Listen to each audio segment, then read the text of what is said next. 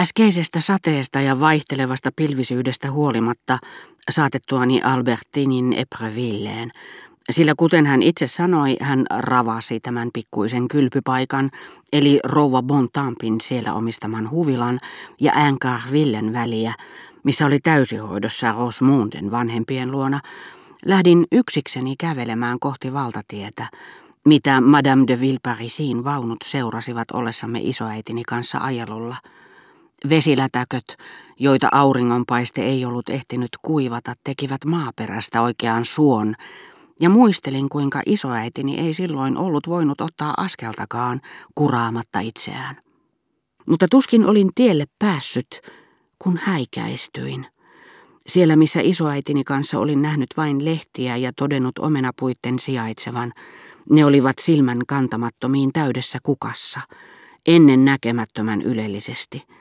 Jalat savessa, mutta tanssiaisasussa, ne asettivat surutta alttiiksi ihastuttavimman vaaleanpunaisen satiinin, mitä ajatella saattaa. Auringon pannessa sen kimaltelemaan. Kaukana taivaan rannalla meri muodosti kuin japanilaisissa puupiirroksissa taustan omenapuille. Jos kohotin katseeni nähdäkseni taivaan, sen sini vaikutti kukkien lomitse katsottuna kirkkaammalta, räikeältä melkein. Oli kuin ne olisivat väistyneet näyttääkseen tietä tämän paratiisin syvyyksiin. Tämän siniholvin alla kevyt, mutta kylmä tuulen viri sai punastelevat tertut värähtelemään. Sinitiaisia lennähti oksille. Ne hypähtelivät kukkien välissä alentuvaisesti, aivan kuin joku värien ja eksotiikan harrastaja olisi koko tämän elävän ihanuuden keinotekoisesti aikaansaanut. Mutta tämä kauneus liikutti kyyneliin saakka, sillä niin pitkälle kuin se hienostuneessa taiteellisuudessaan menikin, oli helppoa tuntea, että se oli luonnollista, että nämä omenapuut seisoivat siinä maaseudun sydämessä kuin talonpojat aitoranskalaisen valtatien tuntumassa. Sitten yhtäkkiä auringon säteet vaihtuivat sateen siimoiksi. Ne suomivat taivaan rantaa, sulkivat harmaaseen verkkoonsa omenapuut. Mutta järkkymättä ne seisoivat koko kukoistavassa, rusottavassa komeudessaan, sadekuuron hyytäväksi jäädyttämässä viimassa, sen niitä vihmoissa. Se oli kevättä se. Toinen luku. Albertinin salat, hänen peilissä näkemänsä tytöt, tuntematon vallasnainen, hissipoika, Madame de Cambremer, herra Nissin Bernardin huvit, ensiluonnos Morellin oudosta luonteesta, paroni de Charlie päivällisillä Verdoäänien luona. Siitä pelosta, että yksinäisen kävelyretkeni tuottama ilo heikentäisi isoäitini muistoa mielessäni, elvyttelin sitä ajattelemalla muuta häntä kohdannutta suurta moraalista kärsimystä. Kutsustani tämä kärsimys koki muodostua sydämessäni, kohotti siellä valtavat pylväänsä, mutta ilmeisesti sydämeni oli sille liian pieni.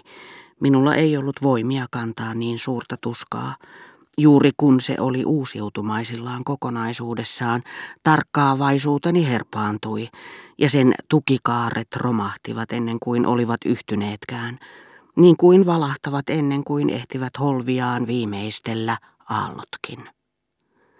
Sittenkin. Pelkästään yöllisten unieni perusteella minun olisi pitänyt ymmärtää, että isoäidin kuolemasta aiheutuva suruni oli pienenemään päin, Häntä ei nimittäin näyttänyt niissä enää niin kovasti painostavan käsitys, joka minulla oli hänen olemattomuudestaan.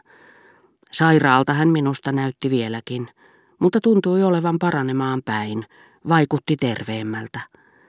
Ja jos hän viittasi kärsimyksiinsä, suljin hänen suunsa suudelmillani ja vakuutin, että hän oli nyt parantunut ikiajoiksi. Olisin halunnut näyttää epäilijöille, että kuolema on tosiaankin tautiosta paranee. Entisaikojen eloisaa välittömyyttä en sitä vastoin isoäidistäni enää tavannut. Hänen sanansa olivat vain heikentynyt, tottelevainen vastaus sanoihini, melkein niitten kaiku. Hän ei ollut enää kuin omien ajatusteni heijastus. Niin kykenemätön kuin vielä olinkin fyysistä halua tuntemaan, Albertin alkoi sittenkin herättää minussa jotakin onnen haluun verrattavaa. Unelmat molemminpuolisesta hellyydestä, joita mielessämme aina ajelehtii, liittyvät helposti kuin yhteisen nimittäjän alle muistoon, sillä ehdolla, että se on jo hieman haalistunut, naisesta, jonka kanssa olemme nautintomme saaneet. Tuo tunne toi mieleeni Albertinin kasvon ilmeitä, hellempiä, vakavampia, aika erilaisia kuin ne, joiden muiston minussa herätti nautinnon himo. Ja koska se ei myöskään ollut luonteeltaan niin pakottava kuin tämä jälkimmäinen, olisin kernaasti lykännyt sen toteuttamisen tulevaan talveen, yrittämättä ensinkään tavata Albertinia ennen hänen lähtöään. Mutta keskellä kaiken, surun yhä tuntuessa, nautinnon himo herää. Vuoteessani, missä joka päivä jouduin pitkään lepäämään, toivoin Albertinia tulevaksi, aloittamaan uudelleen entiset leikkimme. Eikö vain satukin, että samassa huoneessa, missä ovat menettäneet lapsensa, uudelleen yhtyneet aviopuolisot, antavat veljen pienelle vainajalle. Yritin olla halujani ajattelematta ja menin ikkunasta katsomaan sen päiväistä merta – Kuten ensimmäisenä vuonnakin, meret eivät päivien mittaan juuri muistuttaneet toisiaan. Eivätkä ne myöskään olleet samanlaisia kuin ensimmäisen vuoden meret, ehkä siksi, että nyt vallitsi kevät ukkoskuuroineen, tai sitten, vaikka olisin nyt tullutkin samoihin aikoihin kuin ensimmäisenä vuonna, erilainen vaihtelevampi sää olisi voinut varoittaa tästä rannikosta tiettyjä huolettomia, hauraita, utuisia meriä, joiden olin hellepäivinä nähnyt hiekalla uinuessaan pehmeästi, tuskin huomattavasti sykähdellen, kohottelevan sinertäviä rintojaan. Tai ennen kaikkea siksi, että Elstirin kouluttamat silmäni vangitsivat juuri ne yksityiskohdat, jotka silloin tahallani torjuin, ja tarkastelivat pitkään sitä, mitä eivät olleet ensimmäisenä vuonna havainneet.